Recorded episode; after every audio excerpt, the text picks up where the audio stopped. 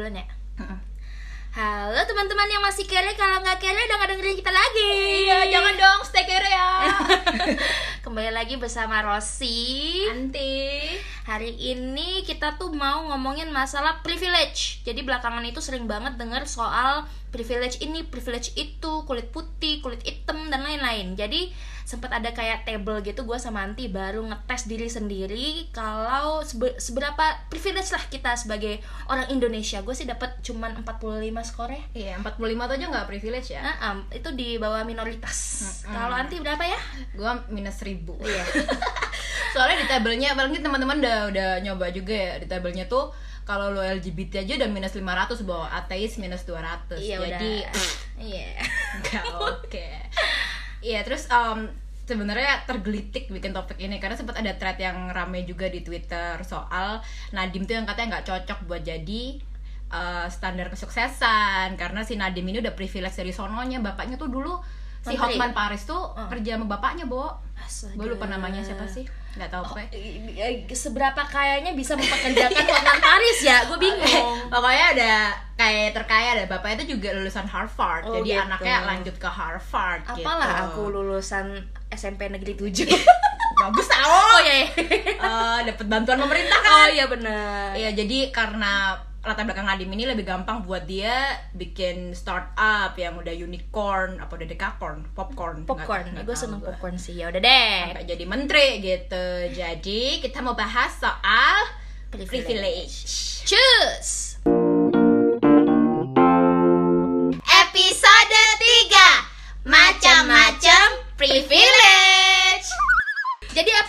privilege anti? Eh, jadi tadi Google menurut dictionary privilege itu adalah a special right, advantage or immunity granted or available only to a particular person or group.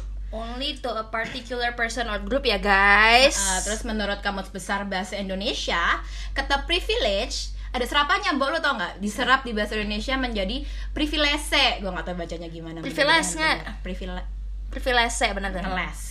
Jadi persepsi tentang hak istimewa ini bisa mengacu pada banyak hal, tetapi sering kali privilege diartikan sebagai hak istimewa yang didapat seseorang yang lahir di kalangan keluarga tertentu atau elit. Tapi benernya privilege itu kayaknya lebih complicated dari itu ya bukan bukan cuma soal keluarga elit tapi kayaknya ada banyak macamnya dan banyak level-levelnya banyak segala macamnya gitu Baik, kita jadi kita bahas lah hari ini semuanya ya, Nah, bahas tuntas. ya kita mau bahas macam-macam privilege Oke, yang pertama ras di Indonesia. waduh Kalau udah pada dengerin episode 1 dan 2 kita Privilege mutlak adalah lahirlah dari orang kulit putih aka bule ini kayak privilege yang universally accepted ya nggak cuma di Ah. Indo di mana pun lo mau di Guatemala lo mau di mana pun kalau lo putih itu pasti lebih Privilege. privilege. Tapi kita hari ini mau ngomongin privilege di Indonesia saja Iya, karena dunia luas. Luas ya Kalau kepanjangan lu gak dengerin nih podcast. Ah, Indonesia juga luas Ah, bener juga.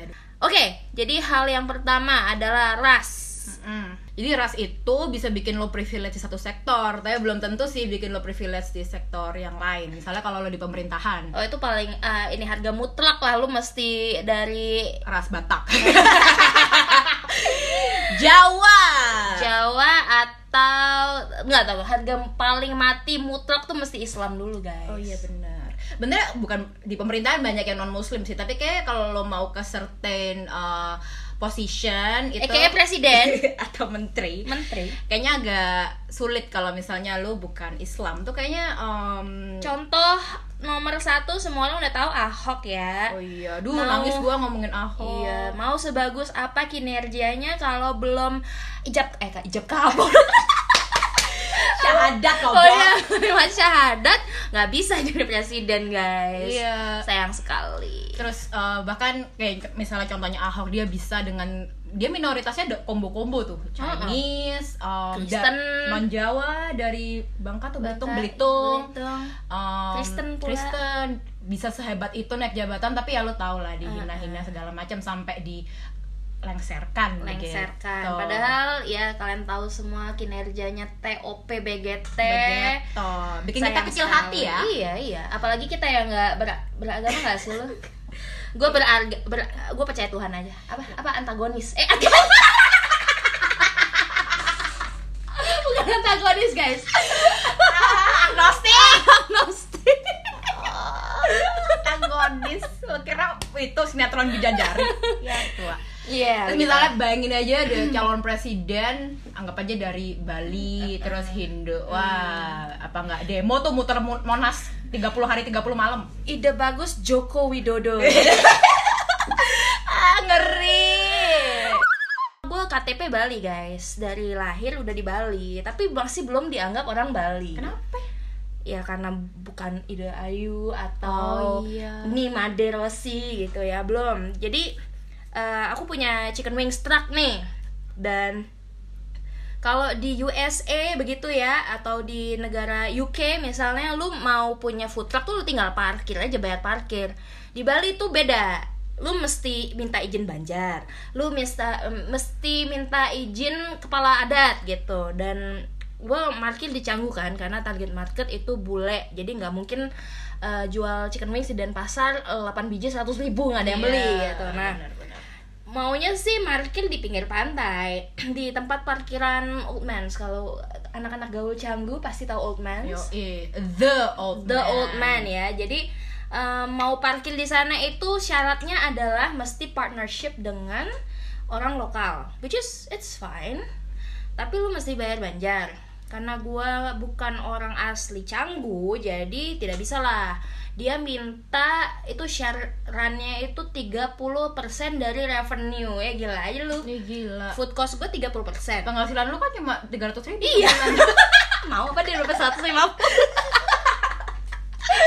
ya gitu lah. Jadi yang diutamakan itu orang Bali asli dan terutama lagi orang asli Canggu. Jadi ya ras-ras ini masih sangat teraplikasikan di Indonesia nggak cuma di Jawa di Bali dan Iya, di iya. tempat lain-lain itu tuh em, tadi kita udah ngobrol juga kayaknya tuh gara-gara orang tuh lebih nyaman buat berurusan sama orang-orang yang familiar sama mereka ya nggak sih Eh, jadi orang yang punya perusahaan orang Jawa biasanya karyawan orang Jawa Iya, apalagi perusahaan-perusahaan besar tuh kan di Jawa ya kebanyakan. Jadi Hmm. mungkin kenapa kok Jawa tuh jadi kayaknya lebih dapet privilege buat banyak opsi gitu mau kerja mana aja, mau apply mana aja, apalagi apalagi government kan isinya orang Jawa semua Iya. ya. Kalau ada teman-teman yang bisa di bank ini mungkin ternyata oh enggak presentasinya lebih banyakkan orang mana gitu. Tapi setahu kita sih emang orang Jawa sih. Mm-mm. tapi ya gitu juga sih ngerti banget karena eh, hangout sama orang yang punya background yang sama itu emang lebih nyambung Mm-mm, bahasa yang nomor satu. Heeh. tapi by the way anti kenapa bilioner dari Indonesia itu kebanyakan orang Cina Cina Indonesia Iya ya. Padahal orang Jawa tuh udah dapat privilege segitunya, Heeh. dapat akses, Mm. dapat intinya kayaknya kalau misalnya lu Jawa Islam tuh udah ya udah lu dianggap fine gitu loh. Heeh, heeh, Akses lo banyak. Iya ya, tapi billioner rata-rata Chinese ya. Chinese mungkin karena ini memecahkan bukan memecahkan mempatahkan stereotip juga sih sebenarnya itu based on etos kerja juga Iya ya. jadi kalau orang apa sih imigran bukan imigran apa sih Iya, imigran. imigran yang masuk ke Jawa gitu mau cari kerjaan mereka belum tahu eh, tata krama orang Jawa atau gimana tapi karena orang Chinese. Chinese udah lama di Jawa misalnya terus mereka lebih kata anti apa risk taker Iya, iya, gue punya banyak kasus sih teman-teman yang Chinese. Ini mungkin stereotyping ya, cuman I think we can learn something gimana kok orang minoritas um, dan di Chi- Chinese kan sering jadi kambing hitam ya di Jawa itu. Tapi kalau mereka bisa raise to the top itu menurut gue sih they are risk taker. Terus mungkin karena mereka imigran ya mereka jadi lebih tujuannya emang Bertahan uh, hidup. bertahan hidup, survival rate-nya tinggi. Jadi um, kayak misalnya bo bok bokap temen gue tuh em, dia berani eh, pinjem uang ke bank sampai jumlah besar gitu kan buat buka bisnis because Heeh. he knows that it's gonna work. Sementara kalau orang Jawa tuh kebanyakan stereotipnya kan kita tuh alon-alon asal kelakon gitu. Jadi nggak ngerti gue itu artinya apa tapi iya aja dah. Pelan-pelan asal keluar. Oh, gitu. jadi ini gue ya porno lagi. pelan-pelan asal kejadian gitu. Jadi Iya. mungkin bu- dibilang kalah bersaing juga enggak ya mungkin telat bersaing. Gitu. telat bersaing ya kita- tapi gimana pun mereka juga pasti ada effort-effort lebih. Soalnya setahu gue banyak orang Chinese yang ganti nama jadi nama Indonesia tuh nama Jawa kayak nyokap gue Nyokap lu ganti nama jadi dari Jawa. Ayin jadi Triana. Ayin, oh Ayin nama, Ayin nama Chinese-nya. Chinese-nya. Terus diganti jadi Triana. Katanya biar lebih gampang ngurusin sertifikat lah buka usaha lah ini itu. Apalagi ada kejadian Mei 88 ya? 98 Lu kan disleksik dah sama angka. 98 ya teman-teman. Ya jadi begitulah. Iya jadi memang eh, berarti Tuh ini contoh ya Berarti orang-orang Chinese ini mereka sadar mereka nggak privilege dari nama aja mereka udah akan dipersulit but they Uh-uh. found their way around it gitu. Ya Iya, udah iya, kalau iya, yang lu terima nama orang Jawa ya gue ganti nama gue Jawa mau apa lu? Intinya kalau udah nggak privilege tuh berusaha lah. Iya. Nipu orang sedikit nggak Iya. apa-apa. Pokoknya jalan gitu. Oh, kalau ngomongin soal ras panjang sih nggak nggak ada abisnya. tapi tetap aja yang ras nomor satu ya bule ya Iya. aduh ada apa dah gue sama Anti dengan bule ini kan. iri deh Oh, sebel deh. Oke. Sirik. sirik tapi ya again this is this privilege is based on stereotypes sekarang udah 2020 seharusnya udah lebih Baik ya. lebih baik ya semoga Nah, selain ras tuh ada juga yang paling umum yaitu latar belakang keluarga. Ya udahlah Aduh, kalau lu kaya udahlah Old money. Old money, nyokap lu kaya, bokap lu kaya, lu pasti kecipratan juga. Nggak ada orang kaya anaknya miskin nggak ada biasanya. Mm-mm, di film-film doang. Di film-film Bapaknya pura-pura miskin, anaknya jadi kerja di waiters, terus pas umur 18 tahun inilah warisanmu. Kamu Oh. adalah putri raja UK. Kebanyakan nonton drama Korea lu. Iya, jadi em, ya otomatis kalau ortu lo kaya, lu kaya. Otomatis kalau ortu lo kaya, ortu lo bisa bayarin lu edukasi di luar negeri tanpa perlu beasiswa. Nah, Terus kalangan pergaulan lu juga elit. elit. Lu, Open connection. gue tahu banget nih. Jadi gue punya temen Hmm. oh, anak Padang. Halo Feli, apa kabar? Emang dia Jadi- dengerin podcast bangsat ya. Halo Tunggu Feli. deh nanti gue cekokin ya. Jadi si Feli ini apa disamarkan namanya nggak usah lah. Jadi kakaknya tuh bisa dibilang sosialita ibu-ibu Surabaya ter- terkini. Ah, Crazy Rich Surabaya. Ah, ah. dia barterannya lu tau nggak? Gue pernah diceritain nih. Sorry ya Vel. Jadi kalau Lebaran gitu atau ada hari raya itu orang kan kasih apa sih namanya? Masih yang ada Hamper. A- Astor ya ya, hamper, Parcel. hamper, parcel, parcel. Uh, mana Astor gitu. Coca-Cola isinya kan kalau kita ya. Eh, gue Pringles. Pringles. Agak mahal Oh, iya, marah. mantap. Tapi pergaulannya kakaknya Feli ini iPad. Parcelnya iPad. Iya sumpah. Nggak bohong. Waduh. Terus paling yang dapat cuma ah udah punya lima terus dibuang dah. Iya. Ditaruh dapur. Iya, ini jadi apa? Eh talenan. Ya gitu deh. Jadi em, karena lifestyle-nya mereka tinggi, otomatis pendapatan dari lifestyle-nya mereka tuh juga tinggi, ya. timbal Mengattract orang-orang gitu. lain yang ingin punya lifestyle seperti itu jadi semuanya dipermudah gitu lu kenal nggak sama cici ini gitu wah gua kalau udah kenal sama orang kaya tuh rasanya lebih tinggi juga itunya ya Iya, kayak juga. pride-nya tuh ya oh gue tuh punya temen teman gue sih ini Hmm. wih orang kaya wah Terus all people langsung see you differently gitu loh. Heeh. lebih naik ke derajat Sebenarnya yang paling gue iri dari orang-orang privilege itu adalah if you fuck up, lu punya backup. Jadi misalnya lu gagal nih, lu bikin bisnis terus lu gagal, ya lu nggak lu nggak perlu sepusing gua kalau lu nggak bangkrut at le- at Iya, least lu ada backup gitu, tinggal nangis-nangis ke bonyok lu juga pasti ya walaupun banyak orang tua yang keras ya, tapi pasti lu di backup. Gitu. Kalau kita mah fuck up ya udah, Iya. nanti aja. ya udah makan nasi aking Gimana sih? Aduh, gue nggak mau sampai ke level itu Rame makan nasi aking lu gila ya. ya terus ini satu lagi yang mau gue bahas orang privilege ini suka bikin orang halu. oh gitu Heeh, jadi coba misalnya. Jadi misalnya nih, nih gue diceritain. Jadi sahabatku itu ayahnya itu pelat eh, pembalap dulu, terus dia trainer balap Eh. trainer apa apa ya Kayak coach lah coach, Coach, pembalap ya. terus ada anak ada orang kaya nih orang kaya Surabaya punya anak eh, pengen jadi pembalap juga Surabaya semua ya emang orang kaya tuh di Surabaya semua Iya. nggak juga di Sumatera di Kalimantan tuh Kalimantan iya iya iya terus terus terus Anyway. lanjut lanjut lanjut Em, nah tapi anaknya ini em, overweight. Jadi kayaknya pembalap tuh ada batasan eh, berat badannya gitu dan Hmm. dia tuh overweight. Um, secara fisika mungkin juga nggak oke ya kalau pembalap overweight lo. Jadi nggak bisa secepat uh, saingan lu yang mana you, you were most likely to lose. Cuman bapaknya ini ngotot banget buat anaknya jadi pembalap. Dan Hmm. anaknya ini kayak percaya gitu loh kalau dia tuh emang seorang pembalap. Terus mintalah diajarin sam dijadiin murid sama uh, bapaknya teman gue ini. Awalnya Hmm. diterima nah terus tapi kalau misalnya apply pertandingan apa gitu tuh suka ditolak. Cuman karena bapak ada karena ada maximum weight. Iya semacam Oke. itulah.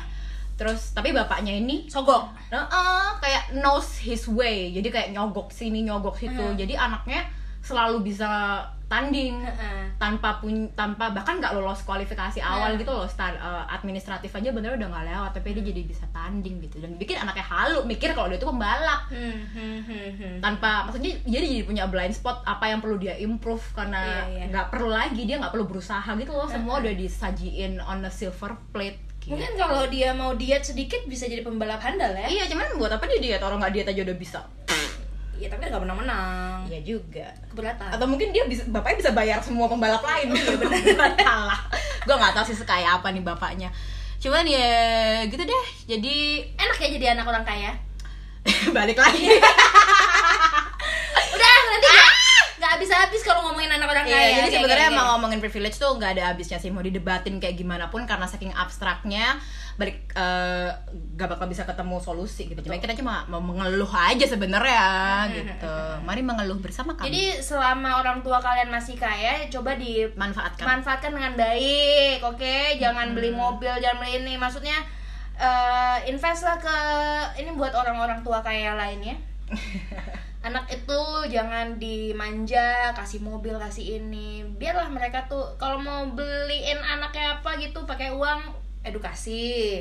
Kayak mentorkan agar anaknya bisa sekaya kalian. Iya. biar susah payah kalian dari pertama tuh bisa nurun ke anak. Jangan anak tuh taunya cara hidup enak aja ya begitu. Hmm, soalnya banyak banget sih kita lihat di sekitar kita orang-orang halu. Uh-uh, karena kalau orang tua udah kaya anak tuh gampang banget jadi kaya asalkan caranya baik. Tapi banyak juga orang orang tuanya kaya anaknya beler gitu. Beler tuh apa ya bahasa Bali banget itu? Beler itu. Beler tuh kayak- hoho, Eh, kayak pehul. enak-enak gitu. Lu kasih duit bukannya buat investasi apa malah pesta narkoba gitu ya judi gitu kan Wah. narkoba. jadi kan itu kan ya itu salah. Jadi ya nanti orang tuanya bangkrut anaknya bisa apa? Dapat dapat pesan moral apa dari orang tuanya gitu Some of you nggak pernah hidup susah and it shows. Oke, Next. kalau ngomongin ini panjang banget dah. Lang- lanjut dulu ke berikutnya. Kita mau ngomongin soal privilege. eh, jadi laki-laki Bacot. punya nggak Iya, jadi privilege um, jenis kelamin. Bahkan yang cis aja cowok sama cewek itu sudah ada kesenjangannya. Kita belum lagi ngomongin yang gender in the middle gitu. Hmm. misalnya trans segala macam. Tapi kita ngomongin coba uh, cowok sama cewek dulu biar nggak ke mana-mana. Jadi kalau cowok nih gue selama ini bos gue cowok. Sama bos gue juga cowok. Ini bayangin ya gue udah ganti kerjaan seumur hidup empat kali bos gue cowok semua bo. Gue manajer tapi di atas gue masih cowok. Gue manajer jadi manajer hostess jadi emang kerjaan para wanita iya jadi ya Cuman harusnya kalau ke bawahannya wanita lebih enak gak sih kalau bosnya wanita juga? Cewek juga, perempuan juga gak boleh wanita. jadi gue pernah ngobrol nih kenapa eh, bos gue pengen manajer itu cowok karena katanya cowok itu lebih heartless lebih sedikit bawa perasaan Tai kucing. Tidak. jadi dia lebih bisa malahin orang lebih bisa ngatur lah intinya kayak gitu ya sedangkan wanita kan terlalu lembut. Jadi eh, kurang cocok jadi pemimpin. Sebenarnya salah ya. Udah tahun 2020 itu sudah shifted ya. Glass ceilingnya tuh udah shattered. Shattered babe. shattered babe. Jadi ya tapi banyak juga alasan seperti kayak paternal leave kalau lu punya anak nantinya lu nggak bisa kerja 9 bulan atau gimana lah. Itu salah satu alasan kenapa cowok lebih dipilih untuk jadi pemimpin. Ih, tai banget sih. dan sedangkan wanita itu lebih banyak dipilih untuk menjadi kerja bawahan. Nggak sih bawahan maksudnya kayak Entry level. Ah, bukan entry ya bawahnya si cowoknya lah.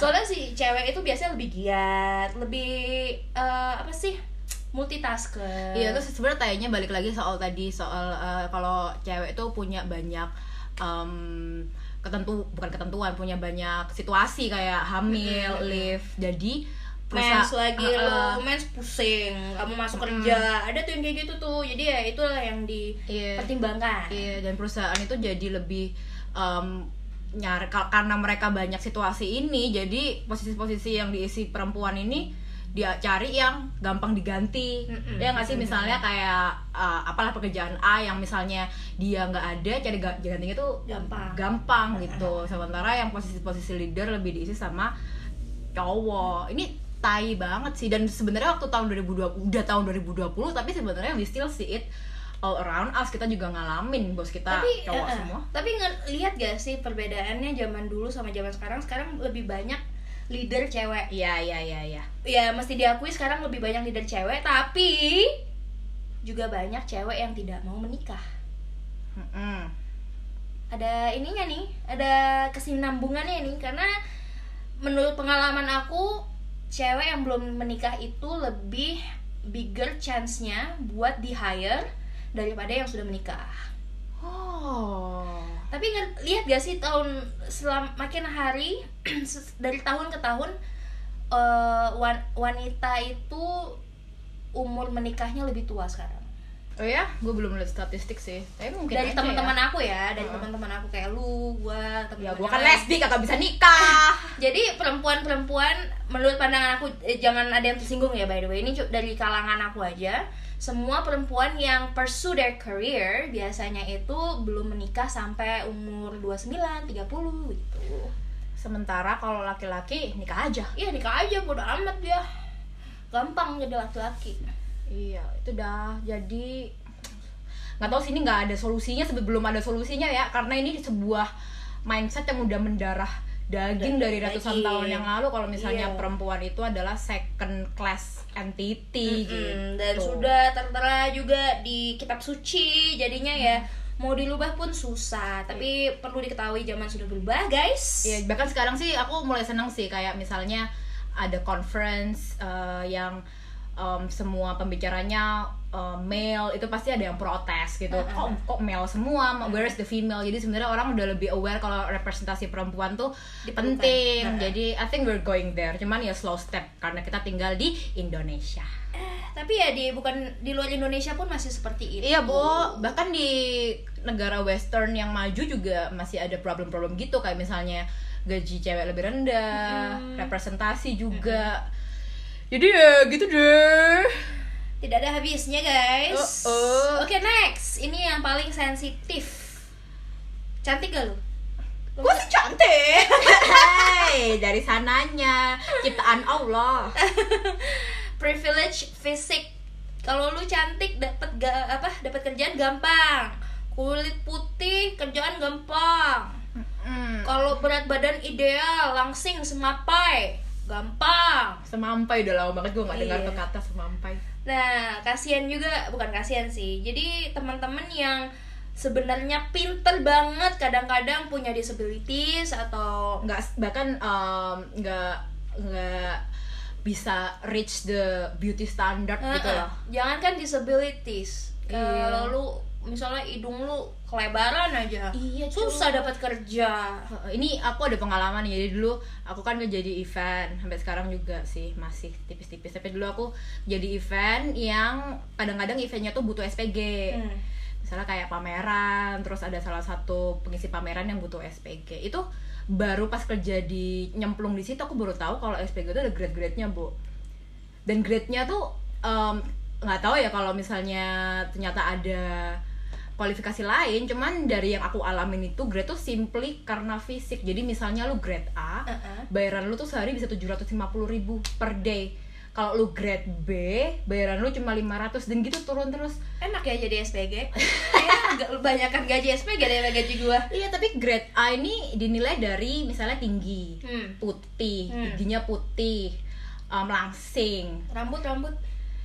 Nggak tahu gua karo rambut cuman um, biasanya sih tinggi putih. Model lah ya. Iya kayak model like gitu loh. Dan dulu tuh gue konflik batin banget di karena aku yang harus karena lu jelek enggak? Ah, iya. Jangan grade aku banget jangan grade aku. Jadi kan karena gue yang harus over SPG SPG ini ke klien kan. Hmm. kayak ini nih yang ini ini lo mau yang mana. Jadi beneran kayak gue jualan cewek cuy. Kayak- kayak ini grade A ini grade B. Itu konflik batin banget sih Hmm. apalagi gue jadi mikir nih kalau gue di grade gue grade berapa Iya.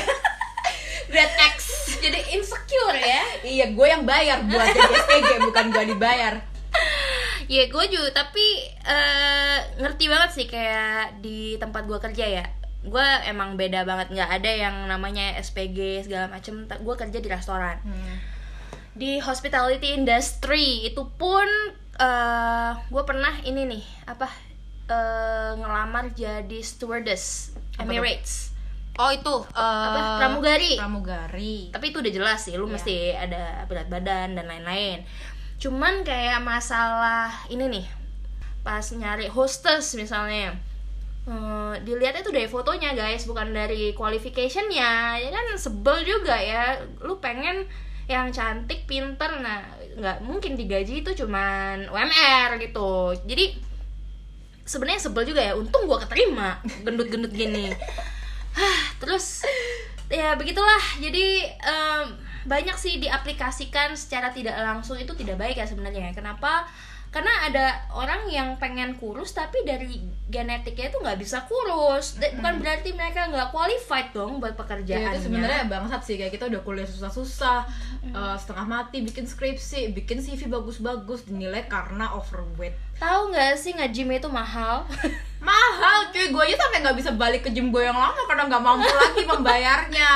Hint hint. Eh, bayarin bayarin gym at the bar jadi ini yang gimana gue bisa kurus buat qualified kalau lu nggak gaji gue dulu gitu. Belum lagi kerjanya kadang nggak ada hubungannya sama sekali sama lu harus kurus. Iya. misalnya lu sekretaris lu cuma nggak cuma ya cuman kerjaan lu kebanyakan desk job. Eh, eh, desk job. Lu lama-lama dari kurus jadi gendut juga kan? Duduk duduk duduk Iya, kayak sebenarnya good looking privilege ini lumayan tai ya, seperti privilege privilege yang lain. But it's all around us. Dan kadang um, tainya bukannya lo nggak bisa get out of it, cuman emang kadang lo harus kerja. Kayak gue misalnya gue harus mungkin harus kerja dua kali lipat lebih keras daripada teman gue yang kalau gue mau jadi MC misalnya, gue Hmm. harus kayak super good at it. Aha, benar-benar atau lu mesti ini banget ya nggak jadi deh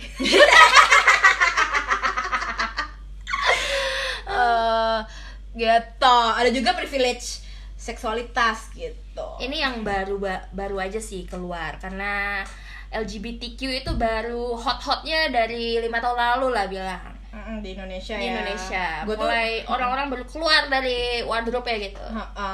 jadi em, sebenarnya ini mungkin priv buat lo, lo semua yang hetero mungkin ini privilege yang paling tidak kentara gitu. Kayak lo bahkan nggak nyadar lo punya privilege ini.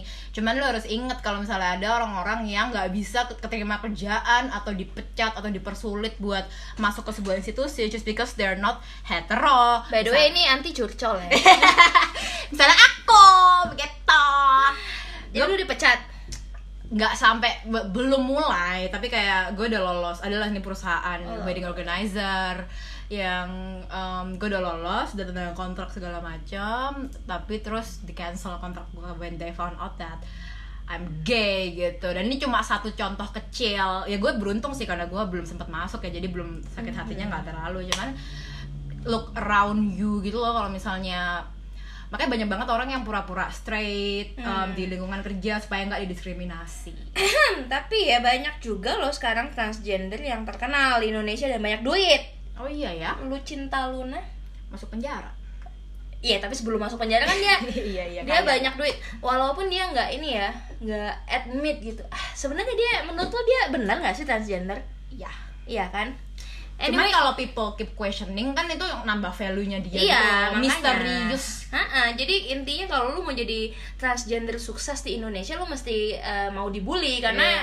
bully-buliannya itu adalah salah satu sukses di Indonesia cara sukses di Indonesia kayak Vicky Prasetyo suka dibully kita semua ya begitulah tau lah orangnya seperti apa ya tapi tetap ya jadi tonton karena Iya. orang tuh pengen menghujat gitu Iya. kayak bahan eh, apa pelampiasan emosi mungkin. Kayak KKY Heeh, salah iya benar. Bukan trans sih cuman kan sama-sama dibully. Heeh, jadi dapat duitnya dari dibully. Cuman gue nggak suka gue benci banget sebenarnya sih kayak um, seakan-akan uh, trans transpuan dan Hmm. ya trans uh, man itu harus um, bukan mempermalukan diri sendiri ya tapi harus sudah kayak mutlak gitu kalau lu mau come out ya lu harus dihina dulu gitu. Kan bangsat Eh, ya begitulah budaya Indonesia kita yang tercinta ini. Semoga pendengar kita nggak ada yang seperti itu ya. Iya, kalian harus open minded, tidak boleh homofobik, Mm-mm. harus suka memberi uang kepada anti dan rasis. 2020 nih. Iya, udah udah polo. Eh tapi by the way sekarang kita udah lebih ini sih, lebih accept LGBTQ. Iya. At least di Bali lah, karena di Bali wah kalau ada pendengar dari eh, aliran keras ya. Bali itu pulau maksiat. Iya, lu jangan ke sini lo. Baru menginjakan kaki aja udah dosa tuh malaikat lu pusing nyatet dosanya. Kentang, kentang, kentang, kentang terus. Tapi di Bali sekarang lebih accept apa? Lebih meng- menerima kaum LGBTQ. So, Contohnya di, di tempat gua kerja nih nyari host kan, terus eh, hostess biasanya cewek. Terus gua tanya sama bos gua, nih ada nih cowok apply bagus banget kerjaannya. Aku suka cara dia ngomong dan lain-lain, qualified lah. Jadi gue tanya sama bos gue, gimana nih menurut kamu tentang si ini gitu. Terus bos gue tanya si ini tuh gay nggak sih sebenarnya? Gue bilang kayaknya sih gay. Cuman masih belum tahu ya, Iya. masih asumsi ya. Gue takut kan, takut nggak diterima pada so- soalnya gue suka banget kerja sama orang. Ternyata bos gue malah seneng kalau dia tuh gay karena orang gay itu lebih open minded, lebih heboh gitu, lebih oke lah ngobrol sama orang. Kadang-kadang kan cowok yang bener cowok-cowok banget tuh yang yang- yang hetero male gitu. Uh-uh, kayak terlalu gengsi gitu Ya, ya. terlalu gengsi sedangkan ya maksudnya it's good that my boss kayak prefer someone's that gay Iya, terus kayak bos lu juga kayaknya open minded ya, jadi ada representasi Ah. LGBT juga di. Oh, that's good. iya iya dan orang-orang LGBTQ itu kan lebih open minded karena mereka sudah tahu rasanya dijudge Mm-mm. setiap hari dan di tempat kerja gua there's gonna be a lot of things that Indonesian cannot accept jadi open minded people are importante Iya, itu bagus sih. Jadi ya sebenarnya um, di tengah kegelapan keburukan privilege Di di Indonesia. Indonesia, ini sebenarnya masih uh, we're moving slowly toward a better direction mungkin ya kayak um, nggak tahu sih gue pesimis sih cuman we'll well well bakal susah buat menghancurkan to shatter the glass. Hmm, but we're getting there iya. it's fine slowly but sure jangan bergaul sama orang yang seperti katak dalam tempurung nanti lu juga kok Jadi katak. nggak nyambung gua ini Iya bener dong, nggak Iya. boleh bergaul sama kata tempurung Nanti lo nggak terekspos sama what's happening out there Jadi lo tetap close minded Iya, terclose minded dan privilege-privilege ini bakal terus ada. Iya, mau nggak mau ya Jadi kalau kita lebih open minded orangnya, mungkin one day semua orang mempunyai start line yang sama. Amin. Amin ya Allah, sekitar 200 Tahun lagi. tahun lagi. Jadi moral story-nya apa hari ini Anti? Jadi sebenarnya em, kalau ada hal positif yang bisa kalian ambil dari podcast ini adalah coba kontemplasi and um, find out, be aware of where you are and proceed from there gitu. Jangan bandingin diri lo sama yang start privilege-nya lebih gede. Terus gara-gara lihat dia bisa sampai finish line duluan terus lo belum terus lo udah down duluan. Kayak misalnya ngelihat anak yang emang dari keluarga kaya raya udah bisa bikin bisnis yang besar sementara lu masih baru ngerintis cari modal. Modal jangan- cilok gitu. Iya, belum belum masih jualan cilok. Jangan- kayak si artis yang situ Stanford Hah? siapa yang cewek itu loh Mau di oh Ayunda. mau dia Ayunda iya jangan sama-samain sama dia juga Iya, jadi kalau misalnya lu nggak punya privilege yang sama kayak mereka, ya udah nggak usah toleh kanan kiri, know where you are.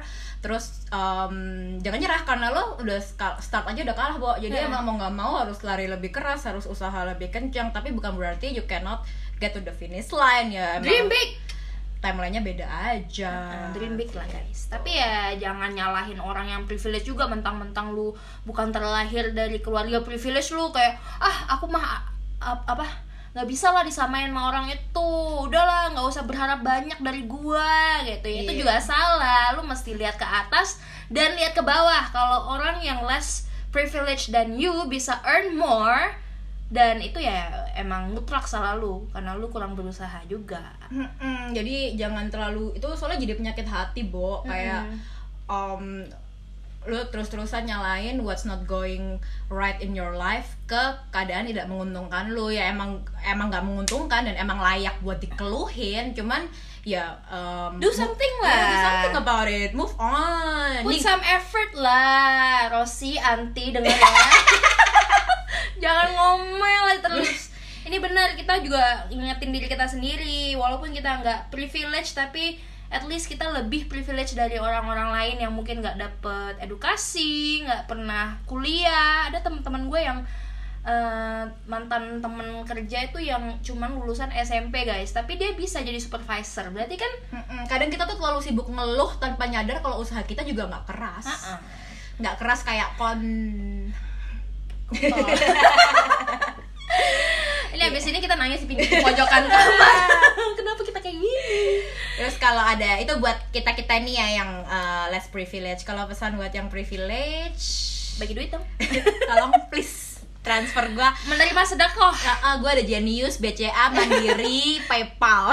tolong tinggal gesek kalau nggak bisa bayar gopay nggak bisa ada GoPay, OVO, Shopee Pay. ya udah deh sampai sini aja kita ngomongin privilege nanti tambah sakit hati Iya, kalau ada teman-teman yang mungkin nggak setuju sama yang kita ngomongin atau up for a discussion, we are very up for it. Uh, mohon maaf sebelumnya kalau ada salah kata tapi tahu aja kita kan tukang ngebanyol ya di sini Iya. bukan edukatif gitu Iya, loh. ini- ini cuma ngomel-ngomel. Iya ini bukan bukan podcast pendidikan geng. Kamu kalian salah. Tapi udah sampai akhir bilang baru bilang salah. Bad click nih bad click. Oke sampai ketemu di episode berikutnya ya. Bye. Bye